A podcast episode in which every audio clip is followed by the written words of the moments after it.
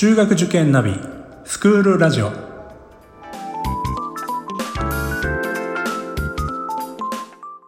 スクールナビゲーターののびるです。この番組は中学受験を目指すご家庭に学校の先生からの生の声や受験に役立つ情報をお届けするラジオです。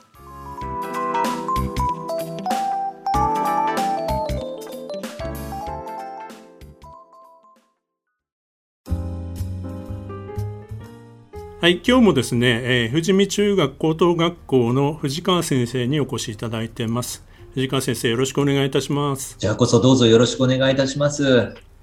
えー、今回はですね、えーまあ、キャリア教育、それからまあ進学状況、えー、最近ですね、あのその、えー、進学実績は藤見さん、すごく伸びているということで注目されています。ありがとうございます。えー、それからあと入試のことについて今日はお伺いしたいと思います。よろしくお願いいたします。お願いします。では早速ですけども、えー、藤川先生、あのえー、富士見のですね、えー、キャリア教育、それから進学状況ですね、このあたりからご紹介いただけますでしょうか？わかりました。あの、富士見では、あの、まあ、本校は中高6カ年の、まあ、女子校になるんですけれども、この生徒たち、例えば中学生とかが将来っていうのを考えたときに、一つのロールモデルになるのがやっぱり自分たちの先輩なんですね。なので、進路でよく、まあ、大学生の OG 卒業生ですとか、社会人の卒業生を招いたシンポジウムっていうのをよく行っています。そういう縦のつながりが結構深いのも不死身の、まあ、一つの、まあ、キャリア教育の特徴でもあるんですね。えー、例えば、まあ、いろんな、まあ、社会人の方に来ていただいて、こういう職種があるんだっていう発見、それも一つ大事なことですし、それをきっかけにして、あ、こういうのをちょっと調べてみようかっていうのも、えー、あると思います。また、大学に関しても文系理系問わずですね、様々な、こう、学問を学んでいる生徒たちに来てもらえます。そうすることによって、例えば、えー、まあ、高校生ですとかが、今自分は理系だけれども、文系の先輩の話を聞くと、文系もまた面白い。あ、いろいろこういうふうに文系も理系も面白いところがたくさんあるんだなっていう、そうした刺激を与えるようなのが、毎回こうシンポジウムでは出てきています。こうした、まあ、シンポジウムを得ながら生徒たちは自分は一体何をやりたいんだろうかっていうのをあの探究的ないろいろな、まあ、調べ学習とかやる中で生徒たち自身もまた、えー、考えていきますしその中で最終的に自分は将来こうしたものをやっていきたい。えー、これをやるためには、これを学ぶのがまあ一番いい。そしたら、このことを学べる、えー、大学としては、ここが一番環境を整っているから、この大学を目指そうっていうのが、えー、一番理想とする、まあ、進路指導だと思っているんですね。えー、決してこう、まあ、いい大学に入るっていうことが目標ではなく、本人にとって一番行きたい、ややりたいことにつながる、そうしたものが、えー、目指せるような、まあ、進学になるように、え、サポートはしています。えー、富士見はですね、えー、1クラス40人の6クラス編成なので240人です。えー、ほとんどの生徒たちは大学進学を、えー、希望してます。えー、この春卒業した生徒たちのうち、え実に92%が実際に大学に進学しました。あの、これ、ホームページの方でも、いわゆる合格実績は出ているんですけれども、まあ、いわゆる合格実績っていうのは、一人で、まあ、いくつもいくつも合格した、そうした数字を表しています。で、普段の説明会では、では実際にそうした生徒たちはどこに進学したのかっていう、そうした進学率を含めて話をしてます。じゃあ実際に進学率はどうかって言いますと、全体の半分、の生徒たち、いわゆる50%の生徒たちが、まあ、国公立、あとは G マーチ、あの学習院、明治、青山、立教、中央、法政と言われる、いわゆる難関次第と呼ばれているところ、えー、そうしたところ以上の大学、国公立も含め、あとは次第の医学部、医学科も含めて、えー、50%の生徒たちが実際にこうした大学に実際に進学しています。内訳を見ると最近は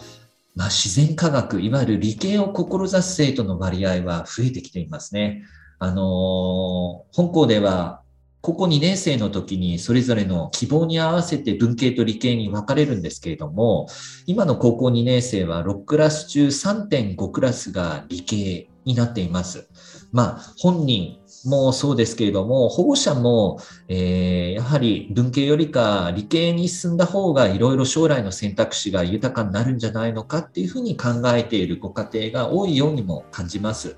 えー、ただそれ以外にも例えば家政とか芸術系あとは体育系こうしたところに進学する生徒も毎年1割ほどいますなので富士見の子進学っていうのはとても多様な形にはなっています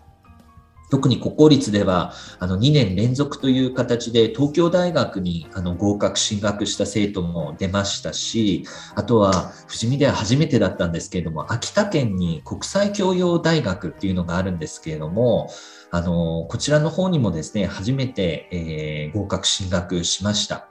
進学率の推移を一昨年と比べると、ちょっと国公立は下がるんですが、それ以外は全部伸びたんですね。えー、本当にこの春卒業した生徒たちは、あのー、去年の4月の段階では、1学期の間ずっと学校に行くことができなかったですけれども、えー、富士見では本当に4月当初の段階からオンラインでずっとつながり続け、すべての授業、全学年、全教科でオンライン授業を行いました。えー、担任の先生も一人一人とこう向き合って、前向きに最後まで取り組めるような、そうしたまあ環境になったかと思います。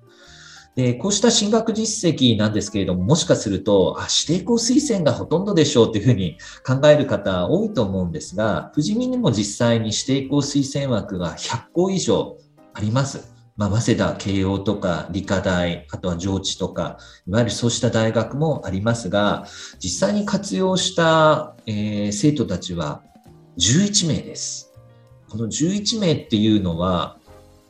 多分少ないんじゃないかっていうふうに考えられる方、うん、多いと思うんですよね。えー、例えば自分の一番行きたい大学の学部学科が、まあ、たまたま指定校推薦枠でありで、自分はその評定を持っているから、だから出したい。これはいいと思うんですね。ただ、大学受験がめんどくさい。評定があるので、先生、もうこの大学でいいですっていうのは、もしかすると大学に入ってから後悔してしまう可能性もあるので、まあ今はオンラインということも多いですよね、まだまだ。なので、なおのことを自分が本当は行きた行きたいところは他にあったんだけどなって言った場合には、もしかするとオンライン授業ばっかりの中では後悔してしまうことも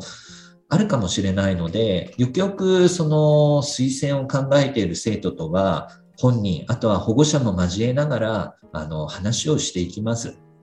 決して 我々の方で止めているわけではないんですけれども、この指定校推薦の結果が出るのが、まあ、10月とか、まあ、そういう段階なんですね。その段階って高校3年生にとってみたら、こう、伸び始めている時でもあるんですね。なので、例えば模試とかでとてもいい結果が出て、先生、やっぱり国公立目指します。えー、この前出したあの私立の指定校なしにしてください。そういうわけにはいかないんですね。あの指定校推薦は学校と大学の約束のようなものなので、いざ簡単にキャンセルできるようなものではないので、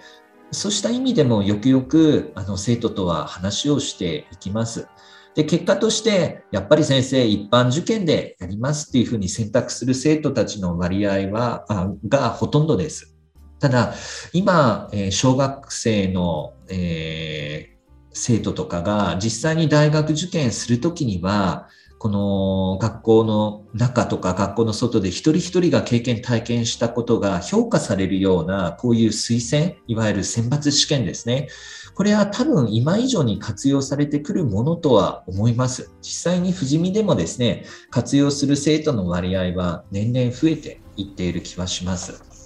進学実績に関してはまあ、こんな感じです。はいありがとうございます。あの指定校推薦が100以上あるのにあの活用しないというのはある意味こうキャリア教育がしっかりできてるっていう証ではないでしょうかね。そうですね。やっぱりこうどこでもいいっていうのはやっぱり違いますし、これでいいやではなくやっぱりこれがいいっていうそうした選択になるのがやっぱり一番だと思っていますので、生徒たちにもやっぱりこう自主的にいろいろ自分で、まあ、情報を得ながらもちろん我々の方でも情報は出していくんですが今大学によってはいろんなタイプの入試問題入試スタイルがあるので、あのどういうそうしたタイプの入試がこう自分に合うのかとかあ自分はこれぴったり合うなとかそういうのもあるかもしれないので私たちだけではなく生徒自身も自分からこう情報収集するようにとはよく伝えていますね。あの保護者にとってはなかなか今の大学入試の仕組みは分かりづらいので、まあ、そういった意味ではね、ね、あの高校の先生あのがしっかりこうちゃんと分かっていろんな話もしてくれる本人にしてくれてその上で私はこういう仕事に就きたいとかこういう勉強をしたいとか、うん、まあ、そういった目的を持てればまあ、よりその受験勉強もはかどるようになっていくんじゃないでしょうかね。そうですね。やっぱりモチベーションが上がるのが一番大事なので、やっぱりここにどうしても行きたい。将来こういうことをつくためにはこの大学が一番だから、だから受験勉強は辛いかもしれないけれども、やろうみたいな、そういう気持ちにつながってくるので、とても大事だと思いますね。そうですね、いいですね、でもね、あのそういう意味ではあの、まだまだ未来がね、いろんな形で選択できるっていう。そうですね。学校の方に戻っていろんなお話をしてくれる卒業生もいらっしゃるというそうですね。実際にこう生徒の中で生徒が在校時代にそういう先輩の話を聞いてで将来自分もこういうふうに来たいと思ったっていうふうに話す生徒もいますね卒業生 OG で。いやそういういいなんかサイクルっていうか回っていくとよりあのちょっとあの上の先輩とかの話っていうのが一番こう影響力があったりとかしますんでね。そうですね。実際にそうした先輩の背中を例えばクラブ活動とか例えば委員会とかで、まあ、見てきたりしたのでその先輩からのやっぱりメッセージっていうのは本当に直球で在校生に届いてくるんですよね。まあ、富士見は本当にこう卒業しても生徒たちは学校に対する思いがとても強いように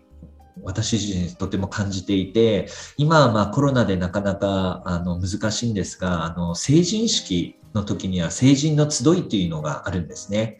で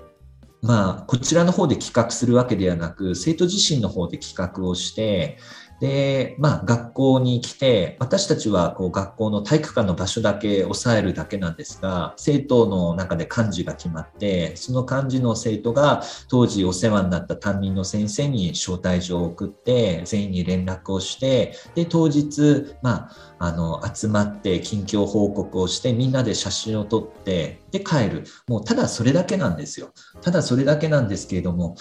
90%以上の生徒たちが来るんですね。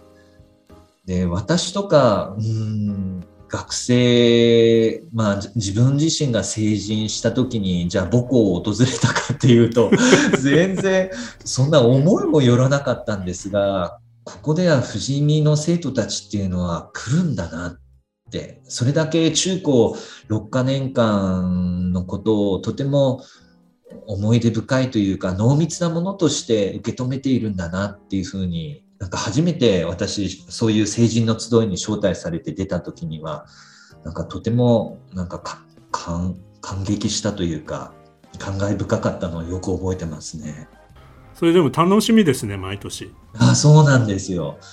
で、中にはやっぱりまあ、ちょっと、うん、オフレコ的な 話なんですけれども、やっぱり生徒指導というか、指導面でなかなか大変だった生徒も中にはもちろんいたりするんですけれども、そうした生徒があの成人の時に来て先生あの時には本当にご迷惑をおかけしましたって 頭下げたりすると、はあ、すごい成長したんだねっていうそれもとても嬉しく思いますね。わかりますね。あの私もあの塾の講師長くやってますけど手のかかったかかる生徒ってよく覚えてるんですけど覚えてますね。それでその子がですね成人とかあるいは大学生とかになって戻ってきてしっかり挨拶もできて当時のことをいろいろご迷惑をかけたと思いますが、同じように言われたときに、いやいや、そんなことはないよってもうね、あの、言ってあげますけどね。半分はちょっと、うん、かかけたよねって、半分は心の中で思ったんですけど。でも本当に、まあ、そうした成長の場に立ち会えるっていうのが、まあ、ある意味、教教職というか、こうした、まあ、仕事についているものにとっては、なんだ醍醐味になるのかなって気はとても感じますね。そうですね本当にそう思います私は立場が違いますけども教師身寄りに作る部分はそういうところにありますよね。はい、ちょっと脱線してしまいました。いえいえいえ。えっと先生では最後にあの入試のことについてちょっとお伺いしたいんですけども。はいわかりました。富士見の入試はですね2種類あります。えー、2月の1、2、3の3日間なんですけれども、午前中に行う4教科入試と午後に行う算数1教科入試というのがあります。えー、まず午前中に行う4教科入試なんですけれども、国語、算数、社会、理科で、えー、あくまでもこう4教科の合計点で判定します。で国語と算数が100点、100点、社会と理科が60点、60点なので、まあ、配点の高い国産でできるだけ取った方が合格はしやすいです。で、二段、算数何点取らないといけないとか、そういう二段階選抜もないですし、小学校の成績とかも一切関係ないです。小論も面接もありません。す、べ、ては当日の、えーと、合計点で、えー、合否判定します。なお、帰国生の方は、この中でも国語と算数の2科目で受験することが可能です。ただ、この場合は12月と1月に、えっと、事前面接っていうものを受けていただきます。これを受けたことを前提として、え当日、え国産の2教科であの受験することができます。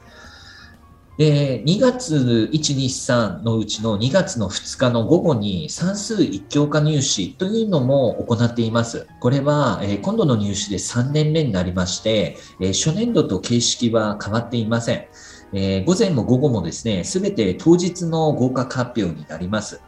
この算数っていうのは、こう論理的に考える力がとても必要な教科だと思います。で、こうした力はこれからの社会で必要とされる力の一つというふうに考えられています。なので、不死身でも、あの身につけてほしい力を17の力に細分化しているんですけれども、その中に論理的に考える力っていうものを置いています。それ以外に情報を活用する力ですとか、多角的に考える力、こうした力を見極められるように、この算数一教科の問題っていうものは作問しています。あの、よく算数っていうのは答えに行き着くまでがなんていうかこう手順がこうもう決まっている紋切り型の問題が多いと思うんですけれどもこの午後の算数一教科の入試問題は一見するともしかすると難しく感じるかもしれないです。でも、根気よくこう読み取るとか、まあ、手を動かして思考力を働かせるとか、そういうことをする中で、あ、こうやって解くんだ、あ、分かってきたっていう、そういうこう作文をしているんですね。えー、ホームページの方でもですね、入試問題の方をアップしているので、えー、興味のある方はぜひですね、その算数一教科の問題を解いてみて、いろいろ試行錯誤してもらえたらと思います。実際に自分でグラフを書き込むようなそういう問題もあります。で試行錯誤する中で、あこの問題面白いなっていうふうに思ってもらえたら、ぜひですね、この算数一教科の方も、えー、受験チャレンジしてほしいと思います。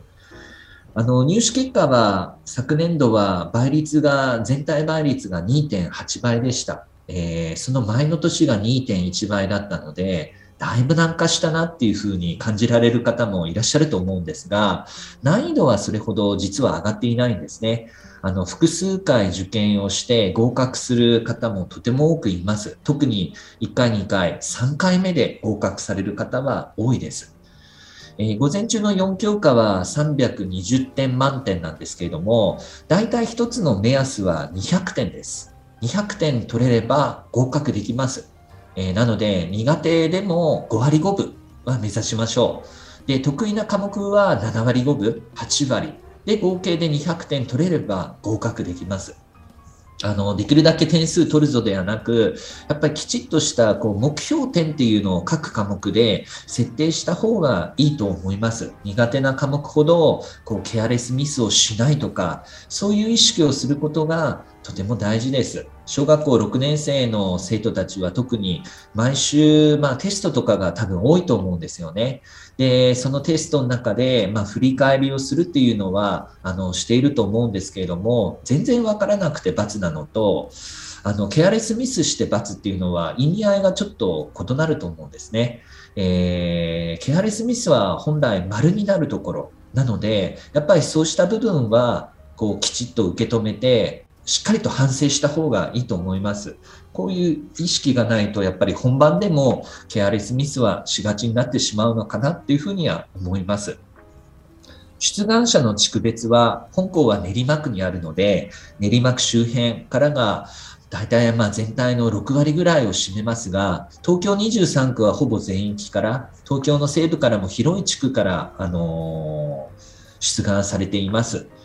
また、埼玉県もですね、えー、とても広い範囲から出願しています。えー、富士見は中村橋という西武池袋線の駅にあるんですけれども、本当にバスで、えー、阿佐ヶ谷荻窪方面にも行けますし、隣の練馬の駅には有楽町線、大江戸線、副都心線でもう乗り入れをしているので、通学圏自体は本当にとても広いんですね。なので、えー、まあ、ぜひともですね、少しでも興味があったら、まずは学校の方に来ていただいて、えー、実際に自分の目でいろいろ見てほしいと思います。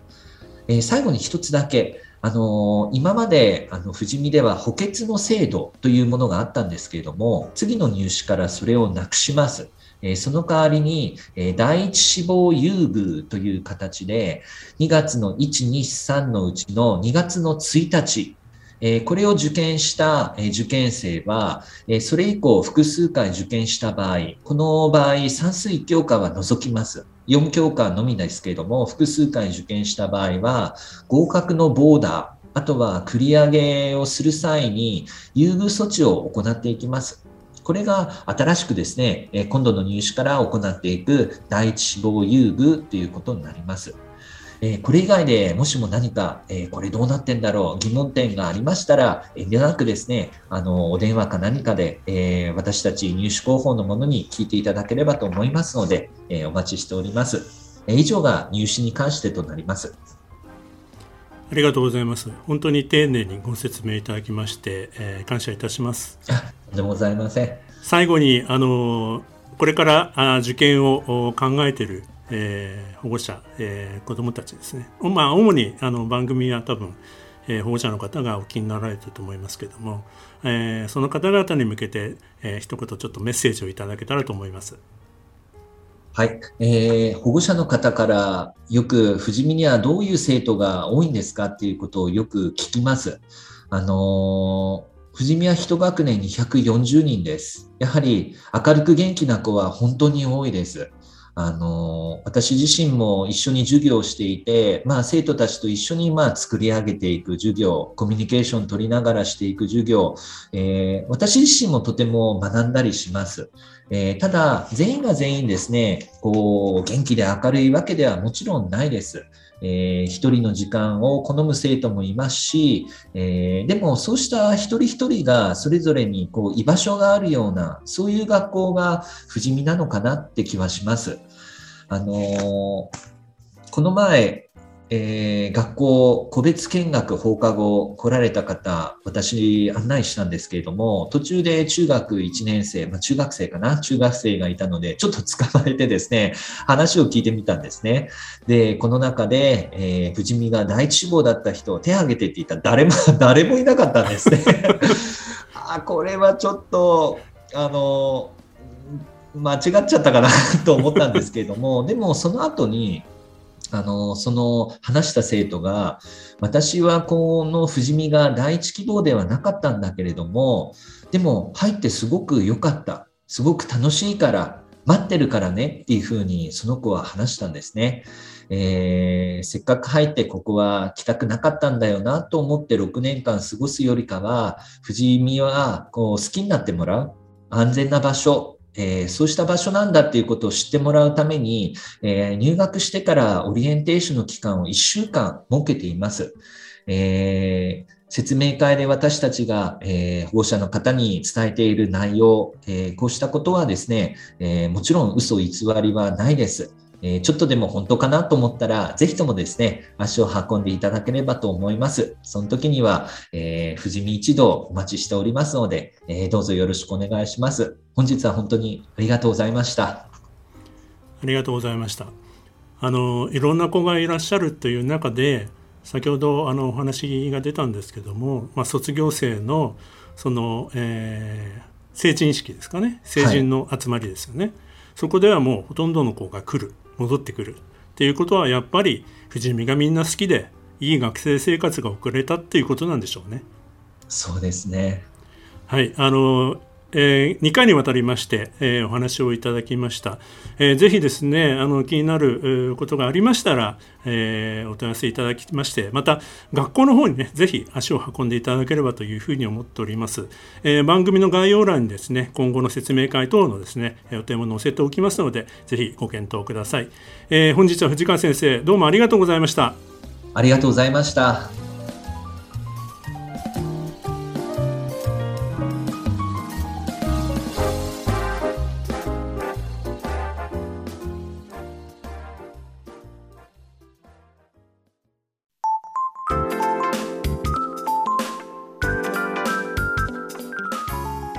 クールラジオでは番組への感想、出演してほしい学校など皆様からのお便りをお待ちしております。また、受験に関する質問や相談にもお答えしていきますので、概要欄の Google ホームからお気軽にお寄せください。Apple、Amazon、Google、Spotify などの無料のポッドキャストアプリで、購読やフォローなどのボタンを押していただくと更新情報が届きますので便利です。それでは次回もスクールラジオでお会いしましょう。